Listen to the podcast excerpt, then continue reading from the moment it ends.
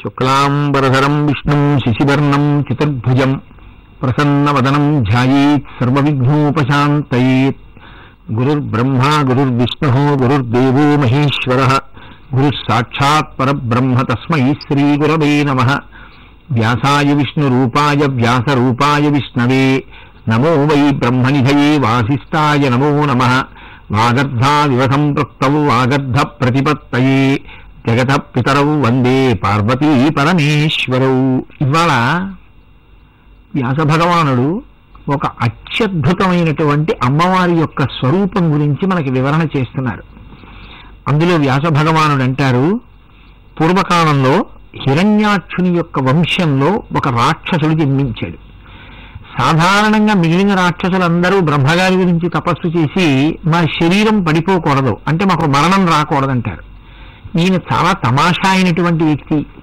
తను కూర్చున్న చోటు నుంచి కదలకుండా వ్యవస్థ అంతా కూడా అతలాకుతలమైపోయేటటువంటి ప్రణాళిక ఒకటి నిర్మాణం చేశాడు. అటువంటి ప్రణాళిక అమలు కావాలంటే ఏది మూలమో ఏది ఉండకపోతే తన ప్రణాళిక అమలు జరుగుతుందో అది లేకుండా చేసే ప్రయత్నం చేశాడు. రాక్షసుడి కోరికని ఒకవైపు నుంచి చూసి ఏది లేకపోతే అంత పెద్ద ఇబ్బంది వచ్చిందో గమనించినప్పుడు వేదం యొక్క గొప్పతనం ఏమిటో కూడా మీకు ఈ ఆఖ్యానంలో అర్థం అవుతుంది. కాబట్టి ఇప్పుడు మీరు అవధరించండి.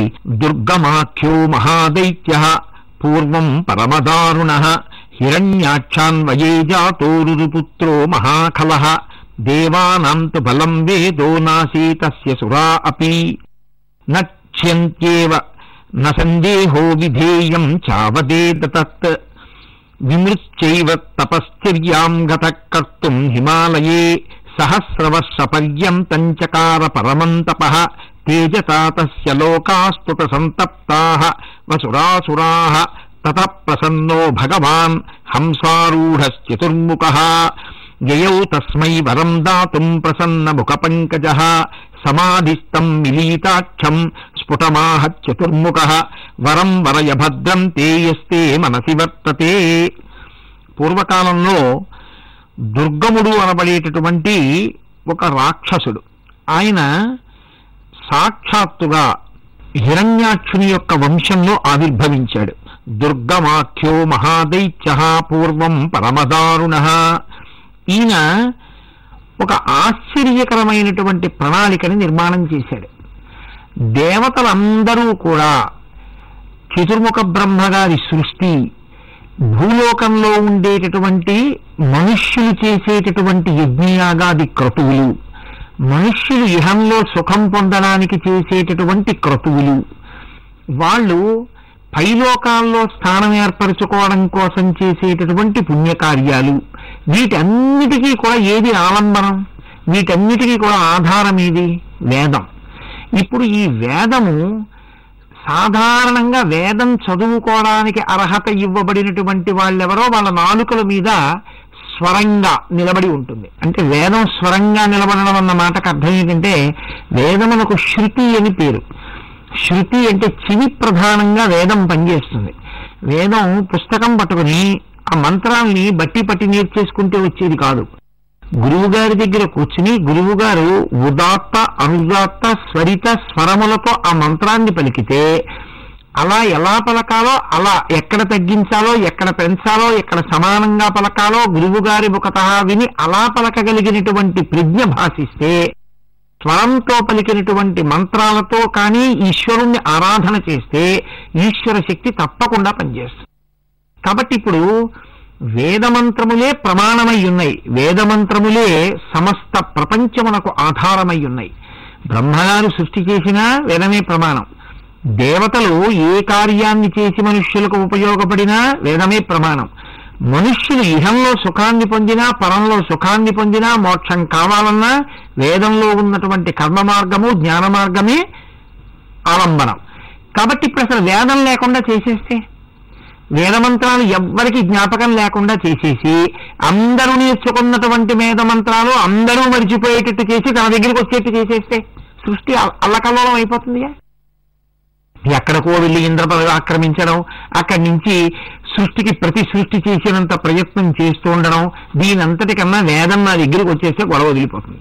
కాబట్టి ఆయన ఎంత చమత్కారమైన తపస్సు చేశాడంటే కేవలం ఈ వేదమంత్రాలన్నీ తన దగ్గరికి తీసేసుకోవడం కోసమని తపస్సు చేశాడు. బ్రాహ్మణం మనసా ధ్యాత్వా వాయుభక్షో వ్యతిష్టత. పోనీ అదే సామాన్యమైన తపస్సు చేశాడా అంటే వాయువుని ఆహారంగా భక్షిస్తూ అంత ఘోరమైన తపస్సు చేశాడు. ఇంత తపస్సు చేసిన వాడు నిజంగా ఆయనకి బ్రహ్మ సాక్షాత్కారం పొందినప్పుడు, ఈశ్వర నీ పాదముల యందు విస్మృతి లేని భక్తిని కృప చెయ్యని ఒక్క మాట అనగలిగితే ఎంత గొప్పవాడై ఉండేవాడు. ఇంత కష్టపడ్డాడు. సహస్రవర్ష పర్యంతం చకార పరమం తపః. 1000 సంవత్సరాలు తపస్సు చేశాడు. ఇంత తపస్సు చేస్తే తత ప్రసన్నో భగవాన్ హంసారూఢశ్చతుర్ముఖ. హంసవాహనం మీద ఎక్కి 4 ముఖములు కలిగినటువంటి ఆ బ్రహ్మగారు వచ్చారు. నాయన నీకేం కావాలయ్యా అని అడిగారు. అడిగితే ఆయన అన్నాడు, వేదాం దేహి సురేశ్వర. ఇప్పటికే వేదము మొట్టమొదట నారాయణుడి దగ్గర ఉంది. ఆయన దగ్గర నుంచి బ్రహ్మగారి దగ్గరికి వెళ్ళింది. బ్రహ్మగారి దగ్గర నుంచి ఋషులకు వచ్చింది. ఇప్పుడు ఋషుల దగ్గర నుంచి గురువులకి, గురువుల దగ్గర నుంచి శిష్యులకి అలా ధారణ చేసి ఉంచారు. వేదమంత్రాల్ని లోపల ఉంటాయి. వాళ్ళు ఎప్పుడు కావాలంటే అప్పుడు ఆ వేదమంత్రాన్ని స్వరంతో చదువుతారు. ఆ స్వరంతో చదివితే దేవతలు వస్తారు. నువ్వు నాకు ఒక వరం ఇవ్వాలి. వేదం అన్నది ఎవరెవరి మనస్సుల్లో, ఎవరెవరి మస్తిష్కంలో ధారణారూపంగా ఉందో వాళ్ళందరి దగ్గర నుంచి ఆ వేదమంత్రాలన్నీ నాకు వచ్చేయాలన్నాడు. ఇవన్నీ నేర్చుకుని నువ్వేమైనా వేదమంత్రాలు పోనీ ఎవరికైనా నేర్పుతావా? ఈ వేదమంత్రాలన్నీ నువ్వు నేర్చుకుని నువ్వేమైనా నమ్మకంతో అక్కడ ఏమైనా క్రియాకలాపం చేస్తావా? చేసి లోకశాంతికి పనికొచ్చే పని ఏమైనా నువ్వు చేస్తావా? చెయ్యవు. లోకాన్ని పాడు చెయ్యడానికి వేదమంత్రాలు నాకు రావాలన్నాడు. ఇప్పుడు బ్రహ్మగారు అన్నారు, తపస్సు చేసిన వాడికి వరం ఇవ్వడం ఆయన యొక్క లక్షణం. కాబట్టి తిషు లోకేషు ఏ మంత్ర బ్రాహ్మణేషు సురేష్వపి. గమ్మత్తు ఏమిటో తెలుసా అండి, 3 లోకములలో దేవతల దగ్గర ఉన్న మంత్రాలు, బ్రాహ్మణుల దగ్గర ఉన్న మంత్రాలు అన్నీ నా దగ్గరికి వచ్చేయాలి. వాళ్ళందరి దగ్గర వేదమంత్రాలు లేకుండా పోవాలన్నాడు. విద్వంతే తే సాన్నిధ్యే మమ సంతు మహేశ్వర బలంచ దేహియేన్న స్యాద్దేవానాంచ పరాజయ. దేవతల్ని ఓడించగలిగినటువంటి గొప్ప శక్తిని కూడా నాకు ఇమ్మన్నాడు. తథాస్తు అన్నాడు. ఆయన విడిపోయాడు. ఇప్పుడు ఏమైంది? అందరూ వేదమంత్రాలు మర్చిపోయారు, దేవతలు మర్చిపోయారు, బ్రాహ్మణులు మర్చిపోయారు. వేదం తెలుసున్నవాడు ఒక్క దుర్గముడే అయ్యాడు. ఇటువంటి స్థితిని పొందినటువంటి సమయంలో ఒక పెద్ద అవ్యవస్థ ఒకటి ప్రబలింది. వేదమంత్రాలు లేకపోతే ఏమైపోతుందండి అని మీరు నన్ను ప్రశ్న ఇవ్వచ్చు. మనుష్య జాతి యొక్క ప్రగతి దేని మీద ఆధారపడి ఉంటుందంటే వేదం మీద ఆధారపడుతుంది. ఎందుకు ఆధారపడుతుంది? వర్షాలు పడతాయి, పంటలు పండుతాయి. ఆ పంటలు ఇంటికి తెచ్చుకుంటాం. తెచ్చుకుని మనము, మన కుటుంబం, మన బంధువులు తిని ఆ వచ్చినటువంటి గ్రాసం, పశుగ్రాసాన్ని ఆవులకి, దూడలకి వేసి వాటి నుంచి వచ్చేటటువంటి పాలని కూడా మనం పుచ్చుకుంటాం. ఇప్పుడు ఐశ్వర్యానికి అంతటికీ కారణం వర్షం వలన పంటలు పండడం. ఇప్పుడు ఈ పంటల్ని మనం ఒక్కళ్ళం తినకూడదు. ఈ పంటలో కొంత భాగాన్ని ఏం చేయాలంటే యజ్ఞము యాగము చేసి స్వాహాకారంతో దేవతల్ని పిలిచి హవిస్సు ఇవ్వాలి. మనమిచ్చిన హవిస్సుని దేవతలు తింటారు. తింటే దేవతల కడుపు నిండుతుంది. కడుపు నిండినటువంటి దేవతలు ఏం చేస్తారు? మళ్ళీ మనకి వర్షం కురిపిస్తారు, మళ్ళీ మనకి అనుగ్రహం ఇస్తారు. ఇస్తే దేవతల యొక్క అనుగ్రహంతో మళ్ళీ మనకి పంటలు పండుతాయి, మళ్ళీ మనకి సంపత్తి వస్తుంది. ఇప్పుడు మనం ఏం చేస్తాం? మనం ఒక్కళ్ళని తినాం, మళ్ళీ యజ్ఞం చేస్తాం, యాగం చేస్తాం, మళ్ళీ దేవతలకు ఇస్తాం, దేవతలు తింటారు. ఇప్పుడు దేవతలు తింటే మనం తింటాం, మనం తింటే దేవతలు తింటారు. ఇది చక్రం. ఎందుకండి అలాగా అని మీరు అనొచ్చు. మీరు చూడండి, పన్నులు ఎవరు కడతారు? మనమే కడతాం. మనం కడితే అది ప్రభుత్వానికి ఆదాయం. ప్రభుత్వం ఏం చేస్తుంది? మనకి జీతాలు ఇస్తుంది. మనం ప్రభుత్వం దగ్గర జీతాలు ఇచ్చుకుంటాం. జీతం పుచ్చుకుని మనం ఏం చేస్తాం? ప్రభుత్వానికి పన్నులు కడతాం. ప్రభుత్వం ఏం చేస్తుంది? పన్నులు ఇచ్చుకుని జీతాలు ఇస్తుంది. మనం ప్రభుత్వానికి ఇస్తాం, ప్రభుత్వం మనకిస్తుంది. ఈ చక్రంలో ప్రభుత్వం నడుస్తుంది, మనం నడుస్తుంటాం. ఈ నడవగలిగినటువంటి స్థితి మనం పెట్టుకున్న వ్యవస్థలోనే ఉంటే, ఈశ్వరుడు వేదంలో దేవతలకి మనుషులకి ఇటువంటి చట్టాన్ని పెట్టాడంటే మీరు ఎందుకు ఆశ్చర్యపోతారు? అప్పుడు యజ్ఞం చేయలేదు, యాగం చేయలేదు, మీరు పనులు కట్టడం మానేశారు, ప్రభుత్వం ఎలా నడుస్తుంది? మీరు యజ్ఞం చేయలేదు, యాగం చేయలేదు, దేవతలు ఎందుకు వర్షం కురిపిస్తారు? వాళ్ళకి అన్నం లేకపోతే. ఇప్పుడు యజ్ఞం చేయాలి, యాగం చేయాలి, ఏం కావాలి? వేదమంత్రం కావాలి. వేదమంత్రం ఉంటే ఆ మంత్రంతో యజ్ఞం చేస్తాం. వేదమంత్రాలన్నీ వెళ్ళిపోయాయి రాక్షసుల దగ్గరికి. యజ్ఞం చేయలేరు, పోనీ దేవతలు ఏమైనా చేయగలరా? వాళ్ళు అసలు చేయలేరు, ఎందుకంటే వేదమంత్రాలు వాళ్ళ దగ్గర లేవు. ఇప్పుడు సృష్టి క్రమంలో ఏమైందంటే దేవతలకి అన్నం లేదు, ఎందుకంటే యజ్ఞంలో హవిస్సు మనం ఇవ్వట్లేదు కాబట్టి వాళ్ళు నీరసపడిపోయారు. కాబట్టి వాళ్ళ పనులు వాళ్ళు చేయలేరు. మనకి వర్షాలు కురిపించలేరు. మనకి వర్షాలు కురిపించకపోతే మనమేమవుతాం? మనం నీరసపడిపోతాం. నీరసపడిపోయి ఊరుకుంటామా? వాళ్ళకంటే మృత్యువు లేదు, మనకి మృత్యువు ఉంది. అన్నం తినకపోతే చచ్చిపోతాం. మనకే లేకపోతే పశువులకి అసలు ఉండదు, కాబట్టి పశువులన్నీ చచ్చిపోయి ప్రతి ఇల్లు పీనుగుల పెంట అయిపోయింది. అంటే దీన్ని బట్టి ఏమర్థం అవుతోంది? దేవతల యొక్క వ్యవస్థ కానీ, ఇహలోకంలో మనందరం పశువులు సంతోషంగా ఉండడం కానీ దేని మీద ఆధారపడింది? వేదం మీద ఆధారపడింది. వేదమంత్రముల మీద నమ్మకంతో మనం చేసేటటువంటి యజ్ఞ యాగముల మీద ఆధారపడింది. కాబట్టి ఇప్పుడు ఈ చక్రాన్ని ఆపేశాడు రాక్షసుడు. ఆపేయడంతో ఎక్కడ చూసినా భూలోకంలో కుప్పలు కింద మనుష్యుల యొక్క శవాలే. ఇంతమంది బాధపడుతున్నారు అని అరే మనం భగవంతుణ్ణి ప్రార్థన చేద్దాం, భగవంతుణ్ణి ఇమ్మని అడుగుదాం, భగవంతుని యొక్క అనుగ్రహాన్ని అపేక్షిద్దామంటే మళ్ళీ ఎలా అపేక్షించాలి? మళ్ళీ మీరు యజ్ఞమో యాగమో చేసి అడగాలి. అసలు అడగడానికి లేదనేది స్తంభీభూతమైంది. ఇప్పుడు ఉదార హృదయులైనటువంటి వాళ్ళు కొంతమంది బయలుదేరారు. ఎందుకు బయలుదేరాలి అంటే ఇదిగో ఈ ఉపద్రవంలోంచి. ఏమిటా ఉపద్రవం? తత ప్రభృతి విప్రైస్తూ విస్మృత వేదరాశయ స్నాన సంధ్యా నిత్య హోమా శ్రద్ధా యజ్ఞ జపాదయ విలుప్తే ధరణీ పుష్టే హాహాకారో మహానభూత్ కిమిదం కిమిదం చేతి విప్రావూచు పరస్పరం. ఎక్కడా సంధ్యావందనం లేదు, ఎక్కడా హోమం లేదు, యజ్ఞం లేదు, యాగం లేదు. విప్రులు బయటికి వచ్చి ఇదేమిట్రా నేను అన్నీ మర్చిపోయాను అంటే, అవును నేనన్నీ మర్చిపోయాను. ఒకడు మరిచిపోయి ఇంకోటి గుర్తుంటే ఇంకోటి చెప్తాడు. అలా చెప్పేవాడు లేకుండా పోయాడు. ఇప్పుడు లోకమంతా అనర్థం ప్రబలిపోయింది. రాక్షసుడు మాత్రం సంతోషంగా ఉన్నాడు. ఆయన అడిగిన వరం చేత అటు దేవతలు నీరసపడిపోయారు, ఇటు మనుష్యులు మరణిస్తున్నారు. ఆయన చాలా సంతోషంగా ఉన్నాడు, ఇంద్ర పదవిని సంపాదించాడు. ఇప్పుడు ఉదార హృదయులైనటువంటి కొంతమంది ఏమన్నారంటే, మన దగ్గర వేదమంత్రం లేకపోవడం చేత యజ్ఞయాగాది క్రతువులు చేసి లోకాన్ని రక్షించుకోగలిగినటువంటి ప్రయత్నంలో వైక్లభ్యం పొందామన్న మాట చెప్పుకోవడానికి వేదం లేదని ఊరుకోకూడదు కదా. ఆర్తితో పరమేశ్వరికి చెప్పాలి. చెప్తే ఆ జగదంబ మనని అనుగ్రహిస్తుంది. ఎక్కడ చూసినా కొన్ని కోట్ల మంది చనిపోతున్నారు, పశువులన్నీ చచ్చిపోతున్నాయి. ఇప్పుడు మనని అనుగ్రహించగలిగినది ఆ జగదంబ ఒక్కతే. వేదం ఇప్పుడు తీసుకొచ్చి ఇచ్చే లోపల అసలు ముందు బతకాలి కదా మనుషులు, బతకాలి కదా పశువులు. అలా బ్రతికించగలిగినటువంటి దయాస్వరూపిణి అయినటువంటి మాతృస్వరూపం అమ్మ ఒక్కతే. కాబట్టి హిమాలయ పర్వతాల దగ్గరికి వెళ్ళి మనం పార్వతీదేవిని ఒక్కసారి ప్రార్థన చేద్దాం, అమ్మ మమ్మల్ని అందరినీ కృప చెయ్యి అడుగుదాం అని వాళ్ళు వెళ్ళి ఉదార హృదయులైనటువంటి వారు కొంతమంది ధ్యానం చేశారు. అమ్మవారిని అంతరంగంలో ధ్యానం చేసి ప్రార్థన చేశారు. సమాధి ధ్యాన పూజాభిర్దేవీం తుష్టు ఉరన్వహం నిరాహారాస్తదాసక్తాస్తామేవ చరణం యయుః దయాం కురు మహేశాని పామరేషు జనేషు హి సర్వాపరాధయుక్తేషు నైతశ్లాఘ్యనం తవాంబికే కోపం సంహర దేవేసి సర్వాంతర్యామి రూపిణి త్వయా యథా ప్రేర్యతేయం కరోతి సతతా జనః నాన్యా గతిర్జనస్యాస్యా కిం పశ్యసి పునః పునః యదేచ్ఛసి తథా కర్తుం సమర్థాసి మహేశ్వరీ. అమ్మా ఇప్పుడు మేమేం చెయ్యగలం? అందరూ వేదమంత్రములను మరిచిపోయారు కాబట్టి ఇప్పుడు మేము ఏ క్రతువులు చెయ్యలేకపోతున్నాం. దేవతల ముసలి వాళ్ళు అయిపోయారు, అన్నం లేక వాళ్ళు కూడా నీరసపడిపోయారు. లోకమంతా సంక్షోభంలో పడిపోయింది. కొన్ని కోట్ల మంది మరణించారు.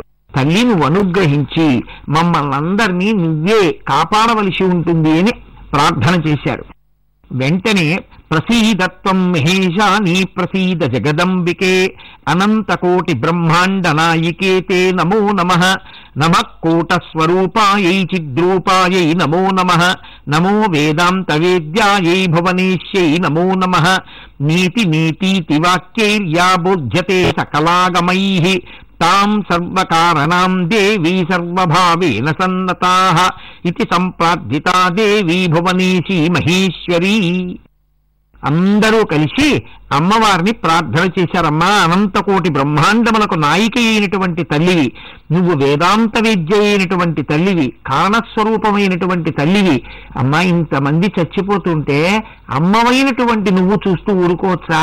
నువ్వు తలుచుకుంటే వేదము లేకపోయినా, యజ్ఞము లేకపోయినా, దేవతలను గ్రహించకపోయినా, వర్షాలు పడకపోయినా, ఇప్పటికిప్పుడు పంటలు పండేటట్టు చేసి మాకు అన్నం పెట్టగలిగినటువంటి శక్తివంతురాలు నువ్వు ఒక్కదానివి కాబట్టి అమ్మ మమ్మల్ని అనుగ్రహించవా అని ప్రార్థన చేశారు. వెంటనే అనంతాక్షిమయం రూపం దర్శయామాస పార్వతీ, నీలాంజన సమప్రఖ్యం నీల పద్మాయతే క్షణం, సుకర్కశ సమోత్తుంగావృత్తపీ నఘనస్తనం, బాణముష్టించ కమలం పుష్పవల్లవమూలకాన్, శకాం దీన్నల సంయుక్త అనంతర సంయుతాన్. ఆ తల్లి 100 కన్నులతో, అంటే శరీరమంతా కన్నులతో కూడుకున్న స్వరూపమై, ఆ కన్నుల యొక్క చివరి నుంచి పెద్ద పెద్ద మేఘములు వచ్చి వర్షిస్తే ఎలా వర్షం పడుతుందో అలా గొప్ప వర్షం పడేటట్టుగా చేసి, ఓషధులు భూమిలోకి చేరేటట్టుగా చేసి, పంటలన్నీ పండేటట్టుగా, అందరికీ నీరు సమృద్ధిగా దొరికేటట్టుగా ఆ తల్లి ఒక్కసారి నిలబడింది. ఒక్కసారి వర్షాలు పడ్డాయి. ఆవిడ కన్నులలోంచి పడింది ఆ ధార, అది అమృతధార, ఆ తల్లి కటాక్షం. ఒక్కసారి ఆవిడిలా చూసి, అయ్యో నా పిల్లలు ఇంత బాధపడుతున్నారా, అన్నం లేకుండా ఇబ్బందిలో ఉన్నారా, ముందు ఆవిడ వర్షం కురిపించింది. ముందు వర్షం ఎందుకు కురిపించాలి? ముందు అన్నం కదా పెట్టాలి. సంజీవనం సమస్తస్య జగత సలీలాత్మిక భవ ఇత్యుచ్యతే మూర్తిర్భవస్య పరమాత్మనః అంటుంది లింగపురాణం. భవ అంటే బతికించడం. బ్రతికించడం అనేటటువంటిది ఎక్కడి నుంచి ఉంటుంది అంటే మొట్టమొదట నీటి వలన ఉంటుంది. నీరు తాగితే బతుకుతాడు మనిషి. కాబట్టి ఆ నీరు ఉంటే పంటలు పండుతాయి, నీరు ఉంటే సంధ్యావందనం చేస్తాడు. అసలు నీరు లేకపోతే ధర్మం కూడా లేదండి. ఆచమనం ఏం పెట్టి చేస్తారు నీళ్లు లేకపోతే? స్నానం ఎక్కడి నుంచి చేస్తారు? శౌచం ఎక్కడి నుంచి వస్తుంది? కాబట్టి ఆవిడ అనంతమైన నేత్రములతో, ఆ నేత్రముల యొక్క కొలుకులలోంచి, అయ్యయ్యో పిల్లలు ఇంత బాధపడుతున్నారా, అమ్మా అన్నం పెట్టమ్మా అని అడిగారా అని బ్రహ్మాండమైనటువంటి వర్షధారలు కురిపించింది. వర్షధారలు కురిపించింది, నీళ్లు తాగారు, బతికారు, బాగుంది. మరి అన్నం ఇప్పుడు ఇంకా భూమిలో పంటలు పండడం మొదలు పెడితే పంటలు కోతకొచ్చిన తర్వాత పంటలు వస్తాయి. మరి ఈలోగా ఎలా బతకడం? కాబట్టి ఆ తల్లి ఏం చేసిందంటేట, శాకాంభరీతి నామా పీతద్దినా సమభూనృప. ఆ తల్లి చేతుల నిండా కాయలు, పళ్ళు, తీగలు, ఆకులు, మంచి మంచి రుచితో కూడినటువంటి పక్వమైనటువంటి పదార్థములు అన్నిటినీ పట్టుకుని నిలబడింది. ఇప్పుడు ఆవిడ ముఖంలో సంతోషం, నా పిల్లలకి నేను పెడుతున్నానని. ఎంతమందికి పెట్టింది అలా నిలబడి? అంటే ఒకరు కాదు, ఇద్దరు కాదు, కొన్ని కోట్ల మందికి పెట్టింది. ఒంటి నిండా, చేతుల నిండా కాయలు, పళ్ళు, ఆకులు అన్నీ పట్టుకుంది. పశువుల దగ్గర నుంచి మనుష్యుల వరకు అందరికీ అన్నిటినీ ఇచ్చి పోషించింది. ఇలా పట్టుకున్నటువంటి స్వరూపాన్ని లోపల భావన చేసి శాకంభరి అని పిలుస్తారు. ఆ శాకంభరి స్వరూపాన్ని స్తోత్రం చేస్తున్నారు వ్యాసుల వారు. అందుకే ఇప్పటికీ కూడా మనం ఏం చేస్తామంటే, ఆషాఢమాస ప్రారంభంలో విజయవాడలో కనకదుర్గమ్మ వారిని శాకంభరిగా అలంకారం చేస్తారు. ఎందుకంటే దుర్గ ఒకరు, శాకంభరి ఒకరు కాదు. రాక్షస సంహారం చెయ్యడానికి వచ్చినటువంటి స్వరూపానికి దుర్గా అని పేరు. ప్రజలని రక్షించి అన్నం పెట్టినటువంటి స్వరూపానికి శాకంభరి అని పేరు. రాక్షసుడైనటువంటి వాణ్ణి సంహరించడానికి ఆవిడే రావాలి, మనకు అన్నం పెట్టడానికి ఆవిడే రావాలి. అందుకే దుర్గమ్మ తల్లిని శాకంభరిగా అలంకారం చేస్తారు. ఇదే అలంకారాన్ని శారదా నవరాత్రుల్లో ఎక్కడెక్కడ అమ్మవారిని నిలబెడతారో అక్కడక్కడ శాకంభరిగా అమ్మవారిని దర్శనం చేయిస్తారు. మంచి మంచి కాయలు, పళ్ళు, ఆకులు అన్నీ తీసుకొచ్చి అమ్మవారి చేతులకి అన్నిటికీ కూడా, చేతుల్లో పొట్లకాయలు అవి పట్టుకున్నట్టు కాయల కూరలతోటే పెద్ద పెద్ద దండలు తయారు చేసి వేస్తారు. అది శాకంభరీ స్వరూపం. అమ్మవారిని అలా చూస్తే శాకంభరిగా, అమ్మ మాకు అంత కరువు కాటకాల్లో ప్రార్థన చేస్తే కారుణ్యంతో అన్నం పెట్టినటువంటి తల్లివి నువ్వు, కాబట్టి నిన్ను నేను ఇలా అలంకారం చేసి ప్రతిసారి నమస్కారం చేస్తే మా పట్ల నువ్వు అపారమైన కరుణ వహించి, ఎప్పుడో ఒకసారి వేదము లుప్తమైతే వీళ్ళు ప్రార్థన చేసినంత మాత్రాన వీళ్ళందరికీ అన్నం పెట్టిన దానను నేనే అని గుర్తు పెట్టుకుని నన్ను అలా అలంకారం చేసి వాళ్ళు సంతోషపడిపోతున్నారు అని అమ్మ ప్రీతి చెంది కావలసినన్ని వర్షాలు కురిపిస్తుంది. ఆ కురిసినటువంటి వర్షం వల్ల పంట వస్తే ఆ పంట దుర్మార్గుల వలన మన నోటికి అందకుండా పోకుండా అది అందేటట్టుగా దుర్మార్గుల్ని శిక్షించి మనల్ని కాపాడుతుంది.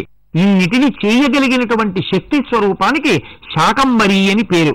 అటువంటి శాకంబరి స్వరూపం ఆ రోజున అమ్మవారు చూపించింది, దర్శనమిచ్చింది, లోకాన్ని కాపాడింది.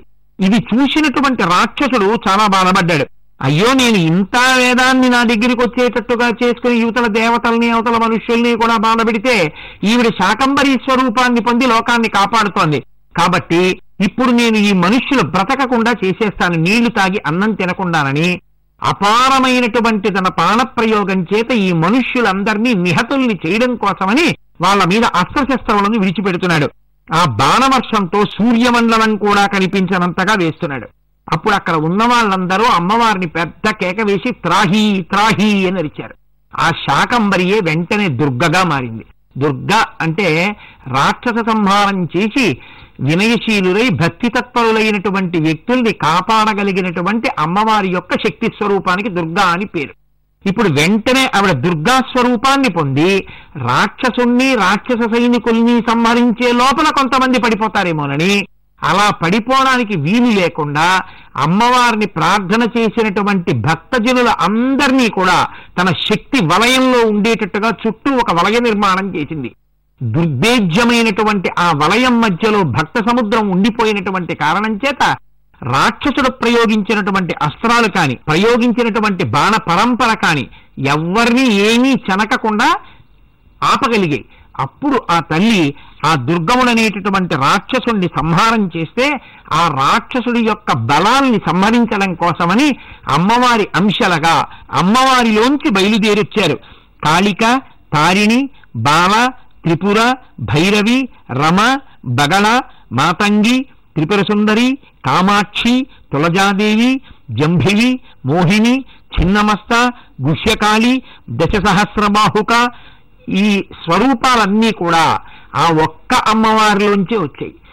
ఒక అమ్మవారు ఇన్ని స్వరూపాల్ని పొంది దుర్గముని యొక్క సైన్యాలన్నిటినీ కూడా మడిసిపోయేటట్టు చేసి భక్తజనులైన వాళ్ళందరినీ కూడా కాపాడి రక్షించింది. ఇలా రక్షించినటువంటి తల్లి ఎవరో ఆవిడ్ని మనం దుర్గమాసురహం త్రీత్వా దురేతి మమనాయ గృహ్ణాతి చ శతాక్షీతి మాయాం భిత్వా వ్రజత్యసౌ కిముక్తేనత్ర బహునా సారం వక్ష్యామి తత్వతః సంసేవ్యాహం సదా దేనాః సర్వైరపి సురాసురైః. ఆ శతాక్షి నామాన్ని అలా ధ్యానం చేసి అక్కడ ఉండేటటువంటి దేవతలు భక్తులు అందరూ కూడా, అమ్మా నువ్వు మళ్ళీ మమ్మల్ని అనుగ్రహించావమ్మా అన్నారు. రాక్షస సంహారం చేసి వేదాన్ని మళ్ళీ ఆ తల్లి యథాతథంగా దేవతలకి విప్రులకు ఇచ్చేసింది. ఇచ్చేయడం వల్ల మళ్ళీ వేదం చదువుకుని యజ్ఞయాగాది క్రతువులు చేసి దేవతలకి హవిస్సులు ఇచ్చారు. దేవతలు సంతోషించి వర్షాలు కురిపించారు. కానీ తల్లి నిలబడినప్పుడు అన్నం పెట్టింది, మరి పంటలు పండేంత వరకు అన్నం అంటేట. ఒక్కసారి శాకంబరిగా అమ్మవారు నిలబడితే మళ్లీ పంటలు పండేంత వరకు సమస్త జనులకు పశువులకు కావలసినంత ఆహారాన్ని ఒక్క శాకంబరి రూపంలో అమ్మవారు కృప చేసిందిట. అందుకే దేవీ భాగవతంలో ఒక మాట అంటారు, అసలు శాకంబరి అమ్మా నీకు నమస్కారమమ్మా అని ఎవరైనా అనగలిగితే ఆ స్వరూపాన్ని ప్రార్థన చేస్తే ఇంట్లో శాకంబరీ స్వరూపం యొక్క మూర్తి ఉంటే ఆ ఇంట అన్నవస్త్రాలకి లోటు ఉండదు. ఇంత గొప్పగా నా యందు ప్రేమతో నేను ఒకనాడు నిలబడిన స్వరూపాన్ని వీడు నమస్కరిస్తున్నాడని ఆ తల్లి బాహ్యంలో అన్నం పెడుతుంది, లోపల అన్నం పెడుతుంది. లోపల అన్నం పెట్టడం అంటే లోపల ధ్యానశక్తిని నిలబెట్టి ఆత్మవైపుకి మనకి ఉన్ముఖ్యత అటువైపుకి నడవగలిగినటువంటి శక్తిని కూడా కృప చేస్తుంది. ఇంత గొప్ప అవతారమైనటువంటి శతాక్షి స్వరూపాన్ని ఆ 100 కన్నులు కలిగి శాకంబరిగా అమ్మవారు నిలబడినటువంటి ఆ వైభవాన్ని దేవీ భాగవతంలో చాలా గొప్పగా వ్యాస భగవానుడు స్తోత్రం చేసి ఉన్నాడు. ఆనాటి నుంచి ఈనాటి వరకు అమ్మవారు ఎన్నో అవతారాలు స్వీకరించిన శాకంబరీ స్వరూపాన్ని మాత్రం అన్ని చోట్ల నిలబెడతారు. శృంగేరిలో శారదాపీఠాధిపతులు కూడా శారదాదేవిని శాకంబరిగా అలంకారం చేస్తారు. కాబట్టి శాకంబరి స్వరూపం అంత గొప్పది. ఆ స్వరూపాన్ని తలుచుకుంటే చాలు లోకమంతటికి అన్నం దొరుకుతుంది. ఆ తల్లికి మనందరం కైమోర్చి నమస్కారం చేద్దాం. మంగళాశాసన పరై మదాచార్య పురోగమై సర్వైశ్చ పూర్వైరాచార్యై సత్కృతాయాస్తు మంగళం. మంగళం కోసలేంద్రాయ మహనీయ గుణాత్మనే చక్రవర్తి తనూజాయ సర్వభౌమాయ మంగళం. ఉమాకాంతాయ కాంతాయ కామితార్థప్రదాయిని శ్రీగిరీశాయ దేవాయ మల్లినాథాయ మంగళం. సర్వం శ్రీ ఉమామహేశ్వర పరబ్రహ్మార్పణమస్తు. స్వస్తి.